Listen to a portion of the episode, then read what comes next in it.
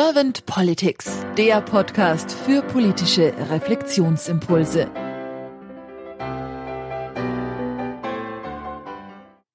Herzlich willkommen zu einem neuen Impulsgespräch von Servant Politics. Mein Name ist Claudia Lutschewitz und ich spreche heute mit Dieter Gräven. Herr Gräven, Sie sind Innovator und systemischer Gestalter in der Wirtschaft und in der Wissenschaft. Und ich bin Ihnen sehr dankbar für das Gespräch heute und bin auch sehr neugierig auf Ihre Impulse. Vielen Dank, ich freue mich auch sehr. Guten Morgen. Herr Gräfen, ich gehe gleich in die erste Frage. Was sehen Sie als die Aufgabe der Politik? Die Aufgabe der Politik ist äh, für mich, da schaue ich sehr stark auf äh, Niklas Luhmann. Niklas Luhmann sagte, die Aufgabe oder die Politik kommuniziert im Code Macht. Das heißt, die Politik ist der Bewahrer der Macht als Funktion für das Volk. Artikel 20 Grundgesetz. Die ganze staatliche Macht liegt beim Volk. Also ist die Politik eine Funktion des Volkes, um die Macht auszuüben. Mhm. Wenn Sie sich das jetzt nochmal so durch Herz und Kopf bewegen, wie nehmen Sie dann momentan diese Politik wahr in der Gesellschaft? Äh, da bin ich sehr skeptisch. Ich äh, beobachte gerade einen Trend, dass die Politik nicht mehr als Machtfunktion des Volkes agiert, sondern dass hier ähnliche an die Kritik anknüpfend von Noam Chomsky, dass die USA gar keine Demokratie, sondern eine Wirtschaftslobby ist, sehe ich bei uns ähnliche Entwicklungen und äh, habe mir letztens noch mal ganz genau die äh, Dokumentation von Rudi Dutschke angeschaut, äh, der da den Finger rechtzeitig in die Wunde gelegt hat. Und äh, ja, da müssen wir aufpassen. Auf was genau müssen wir aufpassen? Ja, dass der Sinn der Politik ist ja eine Machtfunktion des Volkes darzustellen mhm. und nicht eine Machtfunktion für die Wirtschaft darzustellen.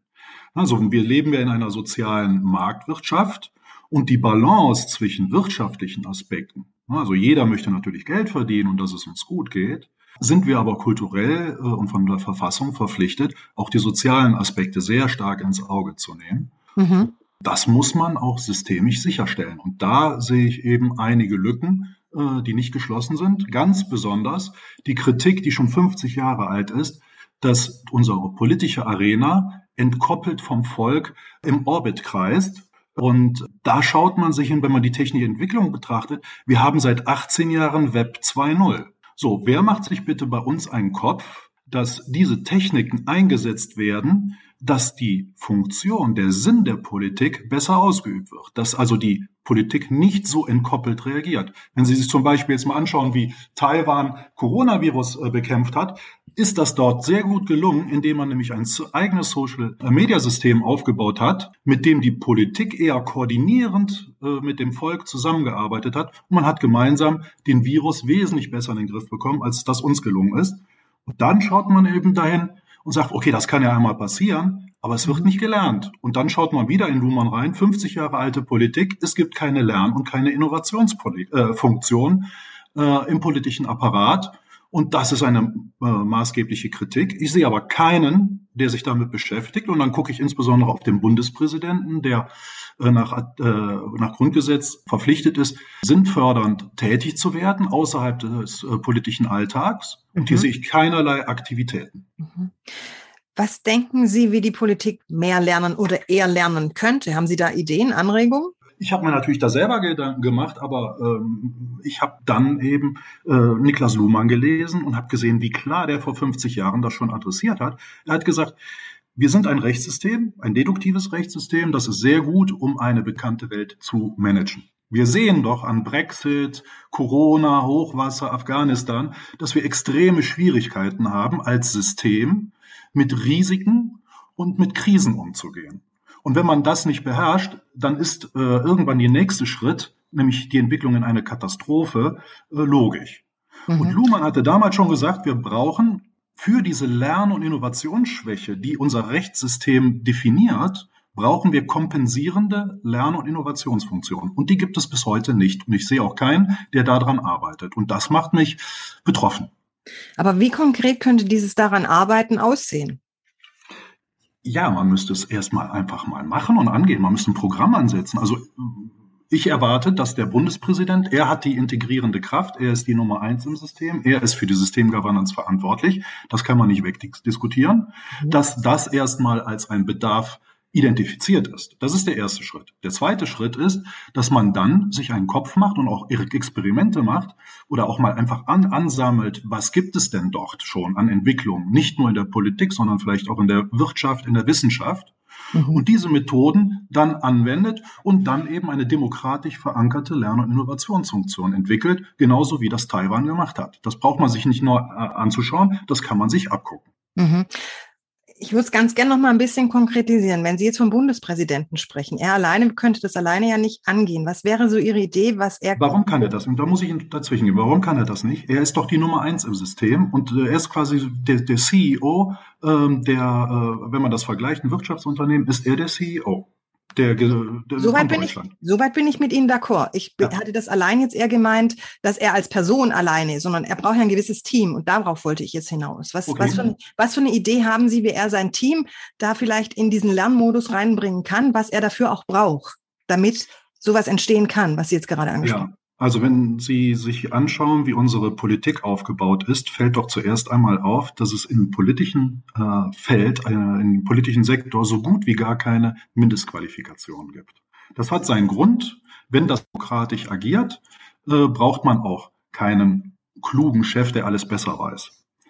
Ähm, wenn man äh, jetzt aber anfängt und äh, sucht Begründungen und äh, Erklärung für etwas und möchte äh, Lösungen entwickeln, dann funktioniert das in einem ganz anderen Betriebssystem, als unsere heutige äh, Politik funktioniert. Unsere heutige Politik funktioniert monokausal, in, äh, über Rechte gesteuert, entweder oder. Entweder ist etwas richtig oder falsch. Mhm. So können Sie etwas Neues nicht in die Welt nehmen. Sie können es auch nicht verstehen, weil dann müssen Sie die kybernetischen Modelle erstmal verstehen. Was betrachte ich da? Nehmen wir mal Corona an. Was ist Corona in der Tiefe? Ein Virus, okay, aber weiter. Ne, das müssen Sie in Tiefe wissen. Dann müssen Sie es in die, die Breite verstehen. Mhm. Äh, welche Relation hat Corona? Wo ist Corona anschlussfähig? Wo ist Corona nicht anschlussfähig? Wie verbreitet sich das Ding? Und so weiter. Und die dritte Fragestellung ist dann, welche Relevanz hat das? Ne, wenn Corona jetzt die und die Beziehungen hat, wie funktioniert das hin und her? Und diese, also wir reden hier über eine Kompetenz, Sachen in einer Tiefe, in einer Breite und in einer Relevanz zu verstehen. Und mhm. diese Kompetenz ist heute in der Politik nicht abgesichert, nicht sichergestellt. Und wenn Sie so eine Lern- und Innovationsfunktion aufbauen, dann geht das nur zweckprogrammiert. Das heißt, die Kompetenz entscheidet. Ich habe jetzt rausgehört, dass Sie mit der Kompetenz des systemischen Blick meinen, dass der fehlt. Habe ich das jetzt richtig verstanden? Ja, Sie brauchen beides. Das ist nicht ein Entweder-Oder. Wir entwickeln uns ja gerade. Sowohl als auch. Das ist das der, der Blick sowohl als auch. Und das ist für mich so der genau. System. Wenn Sie mit Luhmann sprechen, ist das für mich dieser systemische Blick, dieses genau. aus mehreren Perspektiven auf etwas zu schauen. Sie haben allerdings jetzt auch die Qualifikation angesprochen. Meinen Sie da eine ja. berufliche oder eine Bildungs- oder was verstehen Sie unter Qualifikation? Ja, schauen Sie mal so. Also ähm, wir brauchen, also ich, ich taste das gar nicht an, wie die Politik heute auf angestellt ist. Das ist okay. Ne? Das ist jetzt nicht mhm. mustergültig, aber es ist okay. So, und Luhmann schreibt ja auch nicht, es braucht eine alternative Lern- und Interpretation, sondern eine kompensierende. Das heißt, wir brauchen etwas Zusätzliches mhm. und dieses Zusätzliche kann man sich ganz schmal vorstellen. Also ich hatte bei Bayer zum Beispiel den Auftrag, auch äh, für die Digitalisierung etwas Neues aufzubauen. Da wusste man auch nicht, was ist denn überhaupt die Digitalisierung, welche Effekte bringt das für den Konzern und so weiter. Mhm. So, und was haben wir gemacht? Wir haben einen Raum äh, geschaffen, und dieser Raum hatte genau diese Funktion, eben zu lernen und zu innovieren. Und dann haben wir uns flexibel da die entsprechende Expertise je nach Aufgabenstellung reingeholt. Wir hatten natürlich ein Kernteam, die genau wussten, wie macht man, wie lernt man, wie innoviert man und so weiter, wie äh, verkettet man das in, mit den verschiedenen Einheiten. Mhm. Äh, das war aber ein ganz schmales Team. Und die Expertise, die wurde immer bedarfsgerecht, äh, flexibel äh, in diesen Raum geholt. Und da gab es auch kein Ego und keine Macht, sondern es ging einfach nur darum, diese neue Fragestellung zu verstehen und die bestmögliche äh, Lösung dafür zu entwickeln, ohne Rücksicht auf bestimmte Strukturen oder sonst irgendetwas. Wir haben uns, also da muss man sich komplett frei machen. Ne, das nennt man zweckprogrammiert. Und das fehlt mir in der Politik. Und das begründet für mich auch das äh, täglich grüßt das Murmeltier. Bei jeder neuen Krise werden wir dieselben Figürchen beobachten, mhm. äh, die eben darauf hinweisen, dass im System etwas nicht stimmt. Und da setzt meine Kritik an. Es fehlt an systemischer Expertise anscheinend, das überhaupt als Problem wahrzunehmen. Mhm. Obwohl es äh, seit 50 Jahren äh, äh, adressiert ist. Danach gab es auch den Wester vor 25 Jahren, der äh, gesagt hat, wir müssen vernetzt denken. Äh, danach war der Professor Kruse unterwegs, der auch gesagt hat, wir müssen das Volk mit einsch äh, einschalten. Aber es passiert nichts. Mhm. Ich habe jetzt bei Ihnen rausgehört, dass Sie den, den Gedanken haben oder den Wunsch haben, dass in der Politik dieses vernetzte Denken eher in der Gestalt gelebt wird, dass vielleicht auch mehr Expertise reingeholt wird. Jetzt sagen wir mal im Luhmannschen Sinne, dass man Niklas mhm. Luhmann einfach mehr mit reinnimmt, auch sein Wissen, seine Erfahrung. Und Sie meinen Peter Kruse, oder? Meinen Sie Peter? Der Professor Kruse, der ja. verstorben ist vor zwölf mhm, Jahren. Ja. Ähm, dass man einfach diese Erfahrung, die diese Männer auch schon praktisch mit ihren Teams und alleine auch erstellt haben, dass man sich das ins Team mit reinholt, in dieses politische Denken auch und dadurch praktisch ein anderes Agieren erfolgt in der Politik? Ja, also ich würde das äh, jetzt nicht wieder, wie wir, wir Deutsche vermischen ja sehr gerne alles. Ne? Mhm. Ne? Ähm, und äh, ich würde das äh, eher so mit den asiatischen äh, Geistesschulen aufsetzen und es differenzieren. Weil äh, wenn Sie jetzt anfangen, Innovation und Lernen in einem Bewahrungssystem zu vermischen, dann wird es nur hysterische Figuren geben. Das würde jetzt zu weit führen, das auszuführen. Das kann man organisationspsychologisch recht schnell zeigen. Mhm. Äh, nein, wo es mir darum geht, ist es eben eine kompensierende Funktion. Das heißt, wenn wir ein Risiko verfolgen oder eine Krise haben, äh, dann müssen wir eben daran gehen, die mit der entsprechenden Kompetenz zu lösen und das nicht den alten den Politikern zu überlassen, die in einem vollkommen äh, unpassenden äh, Grundlogik äh, loslaufen. Also die haben mir die Hauptaufgabe, das System zu bewahren und mhm. nicht ein neues System aufzubauen. Also ich würde es parallel abtrennen und sagen, es gibt dieses politische Tagesgeschäft und wenn es dann eine Krise äh, oder Risiken gibt, die sich zu Krisen entwickeln oder sogar Katastrophen drohen, dann müssen wir eben ganz flexibel, ganz schnell Räume haben, wo wir dann äh, eben durch eine äh, sagen wir, methodische Kompetenz geführt, die entsprechende Kompetenz zur Lösung und zum Verständnis zusammenführen äh, und dann darüber agieren. Mhm. Aber welche Personen könnten in diesen Räumen dann sitzen? Das kommt auf die Fragestellung an. Mhm. Also nehmen wir mal an, jetzt mit Corona, das war so eine Sache. Da haben wir ja gesehen, da ist ja der, kann man der Merkel ja äh, gut sagen, ey, sie hat das nicht alleine gemacht, sie hat sich mit Wissenschaftlern beraten.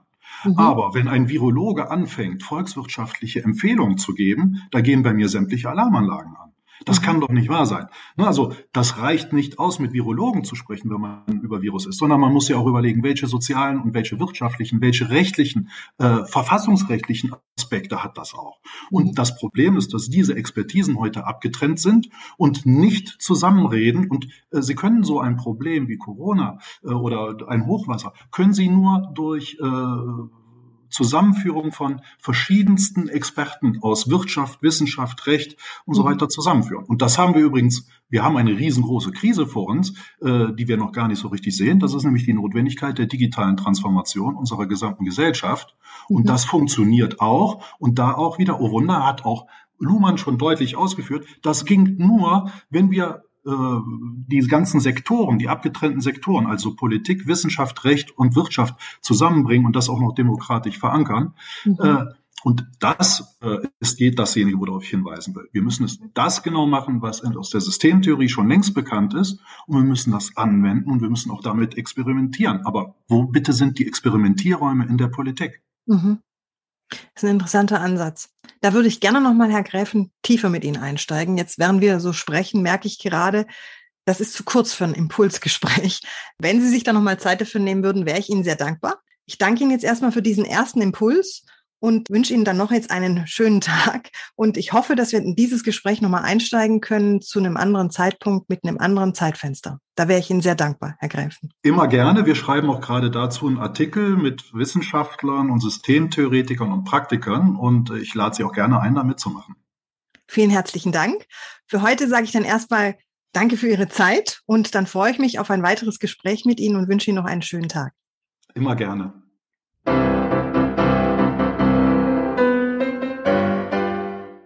Servant Politics gibt's auf Spotify, Apple Podcasts und überall, wo es Podcasts gibt. Abonniert uns gerne und hinterlasst uns eine Bewertung. Servant Politics, der Podcast für politische Reflexionsimpulse.